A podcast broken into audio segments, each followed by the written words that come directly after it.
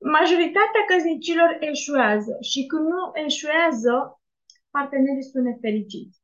Eu sunt Alina Nedelcu, sunt coach relațional și asta este ceea ce întind de foarte, de foarte multe ori. Ideea este că atunci când o căsnicie nu eșuează și cei doi parteneri rămân împreună, totuși majoritatea căsnicilor se întâmplă ca ambii parteneri să fie nefericiți. Numai că ei se ascund după anumite ideologii, precum copiii, cariera, religia, și astfel cred că aceste lucruri îi vor salva. Dar ce să vezi că lucrurile nu funcționează așa și într-un final își dau seama că nu pot continua astfel. Ei bine, adesea mi se întâmplă și chiar sper că ăsta nu este cazul tău. Adesea mi se întâmplă când oamenii vin către mine exact în momentul în care sunt în plin divorț. Și asta, asta este dureros, este cu adevărat dureros și de cele mai multe ori, oricât ar merge la o consiliere matrimonială sau uh, coaching individual, ori alte, alte terapii, se întâmplă să nu funcționeze. Se întâmplă să nu funcționeze. Și acum se întâmplă două lucruri. Dacă partenerul, soțul, soția, ajunge să spună, gata, divorțăm și deja este într-o relație cu altcineva, deja te înșela sau te înșeală sau se gândește să facă acest pas, indiferent cât de departe a mers. Și când, când spun a te înșela, nu mă refer, um, nu mă refer efectiv la uh, partea fizică, da, în care să fie cu altcineva, să se vadă cu altcineva, să ajungă la uh, lucruri intime, cât și cu gândul. În momentul în care deja își dorește, jumătatea ta își dorește pe altcineva, din păcate de cele mai multe ori nu se mai poate face. Aici lucrurile chiar sunt un pic prea târzii. În, în astfel de momente, tot ce ai de făcut este să accepți. Da, este dureros, dar este important să accepți, să te comporți cât de bine poți tu, ca persoană, ca om, ca ființă, în primul rând de dragul momentelor trecute, de ceea ce voi ați avut cândva împreună și a fost bine, a fost frumos și mai ales dacă la mijloc sunt, sunt și copii. Pentru că pentru ei chiar este necesar să faci un efort și lucrurile să se termine într-un mod cât mai prietenos posibil, cât mai înțelegător. Pe, pe de altă parte, bineînțeles, și bineînțeles, repet, trebuie să mergi mai departe. Adică, în, în astfel de momente, când celălalt, nu doar că a renunțat, deja vrea să fie cu altcineva, deja se gândește să fie cu altcineva, deja vrea o viață nouă cu altcineva, nu mai ești. Tot ce poți să faci este să accepti și să mergi mai departe. Trebuie să mergi mai departe. Pe de altă parte însă, dacă încă sunteți împreună, dacă încă locuiți împreună și celălalt, jumătatea ta spune, gata, m-am săturat, nu te mai vreau, nu te mai suport, eu pun punct, atenție, atenție că nu spune, eu pun punct căsniciei, da, nu, nu pun punct căsniciei, eu nu pun punct ideii de a fi căsătorit, căsătorit. Eu îți spun funcții. Nu te mai suport. Nu te mai vreau. Nu te mai doresc. Deci asta este diferența. Și atunci trebuie să înțelegi că celălalt are o problemă directă cu tine. Pe tine nu te mai vreau. Asta înseamnă că, ei bine, oricât de greu ar fi sau oricât de dur ar părea, celălalt îți transmite un mesaj foarte clar, dar foarte clar, că tu trebuie să te schimbi. Și atenție, nu trebuie să faci asta doar pentru partenerul tău, doar pentru jumătatea ta, pentru soțul, soția ta. Dar trebuie să o faci. Trebuie să o faci pentru că, e bine, da, și da, știu, poate, poate tu crezi că tu ești un partener bun, că tu ești un partener extraordinar. Dar asta s-ar putea să fie o oglindă obiectivă. S-ar putea să fie o oglindă care să te înșele. Pentru că asta este părerea ta despre tine, dar atenție, totuși dacă cealaltă spune nu te mai vreau, înseamnă că totuși ceva nu faci bine. Pentru celălalt nu ești un partener suficient de bun. Și cât timp tu nu ești dispus să te schimbi, înseamnă că stagnezi. Iar în această stagnare înseamnă că nu-ți iubești partenerul. Pentru că nu ești dispus să faci nimic pentru, uh, pe, pentru celălalt. Și atunci, primul pas pentru a salva căsnicia, prim, prima regulă pentru a salva căsnicia este exact asta. Începe să te uiți la tine. Dar fă-o într-un mod sincer. Și nu din perspectiva a ta, din perspectiva jumătății ta. Eu și soțul meu, atunci când am ajuns în, în fel de divorț, asta se întâmpla acum doi ani de zile, eram, la noi divorțul nu s-a întâmplat, nu s-a întâmplat pentru că noi ne-am fi certat sau erau foarte multe certuri. Da, aveam niște certuri, aveam niște discuții, dar nu erau discuții, cum să spun eu, în care să ne jignim, să ne purtăm urât unul cu celălalt, să... Nu, nu. Doar că noi stagnasem. Efectiv, parcă rămăsesem, înghesesem într-un punct și nu reușeam să ieșim de acolo. Iar frustrarea mea era, cea mai mare frustrare a mea era că, deși soțul meu m-a ajutat la tot, m-a ajutat la curățenie, m-a ajutat să gătesc, m-a ajutat în absolut orice, frustrarea mea cea mare era că de fiecare dată când venea vorba despre relația noastră, eu trebuia să fac tot timpul primul pas.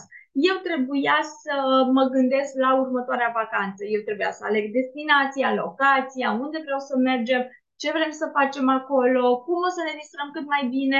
Eu trebuia să fiu inventivă pentru relația noastră. Mai ales că s-a întâmplat în plină pandemie, trebuia să stăm în casă. Ok, dar în casă ce poți să faci? Adică nu poți toată ziua să stai să te uiți la televizor și să spui, vai, ce relație frumoasă avem. Că nu, nu, nu la atât se rezumă. Și atunci, frustrarea mea era, dar de ce eu? De ce tot timpul doar eu? De ce numai eu trebuie să fac ceva? De ce numai eu trebuie să găsesc soluții? De ce el niciodată nu vine cu o idee? Hai să facem ceva, hai să mergem undeva, hai să, nu știu, orice. Uh, și atunci, mi-am dat seama că în momentul în care i-am spus soțului meu, uite, gata, eu m-am săturat, nu mai pot, nu mai vreau, el a fost foarte deschis și asta, sincer, a fost spre uimirea mea. A fost spre uimirea mea pentru că el mi-a spus, îți mulțumesc. Pentru că, uite, dacă nu veneai tu să, să-mi spui asta, deși m-a durut, eu nu mi-aș fi dat seama că există ceva în regulă cu noi doi. Mi se părea că noi funcționăm perfect. Bineînțeles că nu s-a întâmplat atunci când mi-a spus că o să divorțăm, să-mi spună îți mulțumesc. Nu. S-a întâmplat la câțiva ani mai, mai târziu asta. Dar chiar și atunci el a fost deschis. Și mi-a spus, și, și a fost deschis să încerce, să facă schimbări. I-am spus exact, dacă vrea să continuăm, păi uite ce am nevoie. Și am fost foarte surprinsă că chiar, chiar a acceptat lucrurile alea. Mi-a spus, uite, nu știu să fac asta, dar îmi dau silința. Dar atenție, nu am lăsat totul pe el. În același timp și eu, văzând la el că și el vrea ca noi să ne salvăm relația, atunci am început și eu, în mine, să caut mai multe resurse. Să caut și mai multe resurse pentru care să-l iubesc, pentru care să vreau să continuăm relația noastră. Așadar am început. N-a fost ușor, a fost chiar greu, Dar a funcționat. Și funcționează pentru oamenii cu care eu lucrez. Dar pentru asta, atenție, asta este regula numărul unu. Trebuie ca tu, din punctul în care ești, da, partenerul ideal, dacă așa tu te crezi, să, pentru o clipă să nu te mai consideri atât de ideal. Și pentru o secundă să te uiți la care sunt nevoile partenerului tău cu adevărat, ce are nevoie celălalt să faci și să începi să acționezi. Uh, de exemplu, noi acum, de, de foarte puțin timp, am început, uh, vrem să avem un stil de viață mai sănătos și până acum noi făceam câteva lucruri, dar de acum ne-am luat angajamentul și mai serios că vrem să fim mai sănătoși pe termen lung. Și un lucru pe care îl facem este că mergem împreună la sală. Eu am mai făcut asta o perioadă, el a făcut asta înainte de căsnicia noastră, foarte mulți ani. Și mi-am dat seama că la sală, el este persoana care pe mine mă încurajează. Ce drept, eu nu am făcut niciodată la sala de fitness ce fac de când merg cu totul meu, adică atât de multe chestii. Și el vine tot timpul și mă încurajează, hai că poți, hai încă cinci, hai încă uh, trei abdomene, hai încă... Uh, uh, nici nu știu cum se numește ce mă pune el să fac. El îmi arată și eu fac exercițiu, nici nu știu cum se numește, dar le fac pentru că știu că mă, mă ajută. De exemplu, la dimineață, uh, la cinci jumătate, când am început să facem sport în, în casă, ne facem și dimineața pe lângă sală. Și ce este drept de ieri, eu seara aveam, aveam o febră musculară groaznică. Și fac că, dar nu știu dacă o să pot să fac tot. Am făcut cele șaizeci de uh, genoflexiuni și trebuia un minut să stăm în, în plan.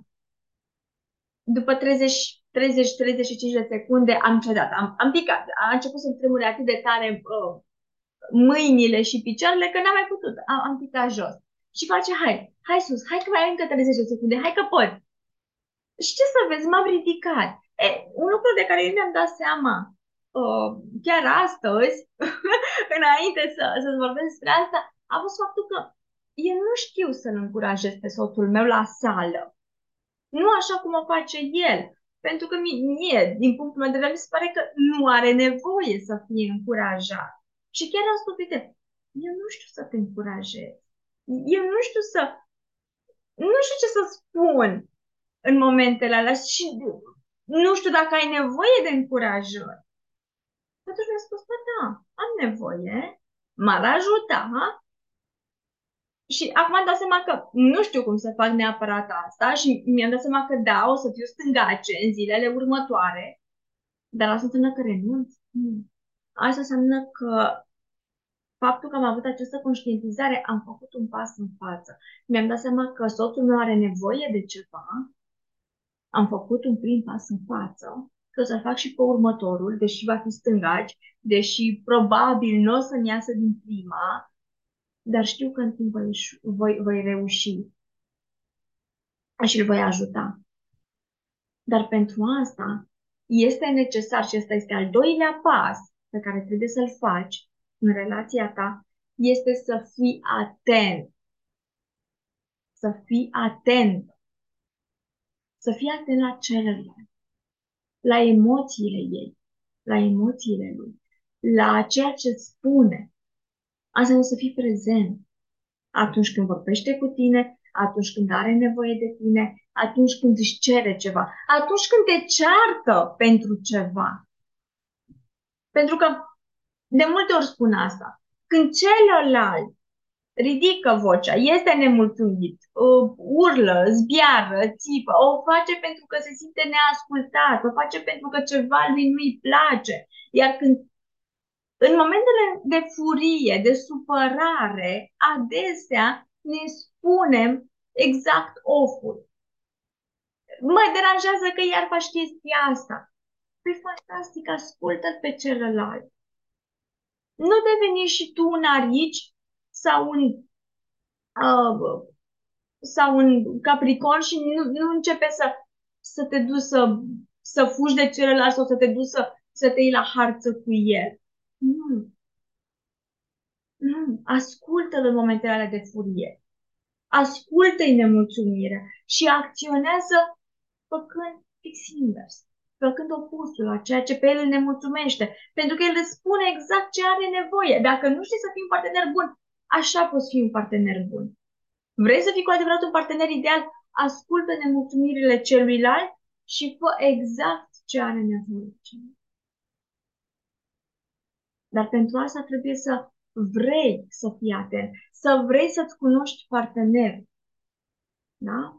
Deci pasul numărul unu, cheia pentru, pentru a nu ajunge la divorț, pentru a nu ajunge la despărțire, cheia numărul unu este să te uiți la tine cu sinceritate și să schimbi ceea ce celuilalt nu-i place la tine. Și atenție, noi avem senzația că, a, păi da, să devin un partener mai bun înseamnă să renunț la principiile mele. Hm? Dragii mei, noi nu acționăm pe baza principiilor noastre. Noi nu spunem lucruri pe baza principiilor noastre, ci pe baza gândurilor pe care noi le avem. Totul pornește de la gânduri. Nu de la principii, de la gânduri. Și da, va trebui să schimbi gândurile pe care le ai în legătură cu partenerul tău de viață. Iar faptul că tu o să lași mai mult de la tine, faptul că tu o să devii mai înțelegător, faptul că tu faci primul pas, nu te înjosește. Nu te face mai puțin bun, mai puțin puternic, mai puțin curajos. Ba din contră. Dar pentru asta trebuie să schimbi o gândire. Pentru asta trebuie tu să schimbi modul de a înțelege la lucruri. Așa că va trebui să începi cu asta. Și va trebui să acționezi pentru a-l face fericit pe celălalt. Pentru că ce să vezi? Fericirea, că până la urmă pentru asta, nu-i așa, suntem într-o relație, pentru asta suntem într-o relație de căsnicie. Ăsta este motivul pentru care oamenii, cu toți oamenii cu care am vorbit, când i-am întrebat de, de ce te-ai căsătorit? Și eu, când m-am căsătorit, am făcut-o pentru că, ce să vezi, vroiam să fiu fericită lângă partenerul meu, lângă soțul meu. Cu siguranță și tu, când ai intrat în această relație, ai intrat pentru că vrei să fii fericit, vrei să fii fericită. Dar fericirea se întâmplă atunci când tu îți controlezi mediul interior și mediul exterior. Adică când tu te controlezi pe tine și îl controlezi pe partenerul tău. Dar ca să-l controlezi, și nu mă refer la modul de a controla, de a-l ține sub, într-o buclă. Nu. Mă refer la a controla mediul exterior, mă refer la a face lucrurile să se întâmple. Pentru că dacă tu te aștepți ca celălalt pur și simplu să te facă fericit, fericită, nu o va face. Nu o va face de la sine. Ca, ca celălalt să-ți ofere fericire, trebuie tu să-i oferi fericire. Vrei să-i fericire? Dă fericire. Fă-l pe celălalt fericit și el te va face fericit înapoi. Este atât de simplu. Asta înseamnă să-ți controlezi mediul exterior. Și asta o poți aplica cu toată lumea, cu toți cei din jurul tău. Oferă fericire și vei primi fericire. Este atât de simplu. Da? Iar pasul numărul doi este să fii atent, atentă la cel de lângă. Observă ce îi place, ce nu îi place, ce îi place. Fă, da, fă, acele, fă să se întâmple acele lucruri care să-i placă. Ce nu-i place, ai grijă să nu provoci acele lucruri care lui nu-i plac, care ei nu-i plac, care pe ea nu o bucură. Ai grijă să nu le faci. Iar ceea ce pe el îl bucură, ai grijă să Acestea sunt două, primele două lucruri esențiale pentru a salva o relație de la eșec. De data viitoare.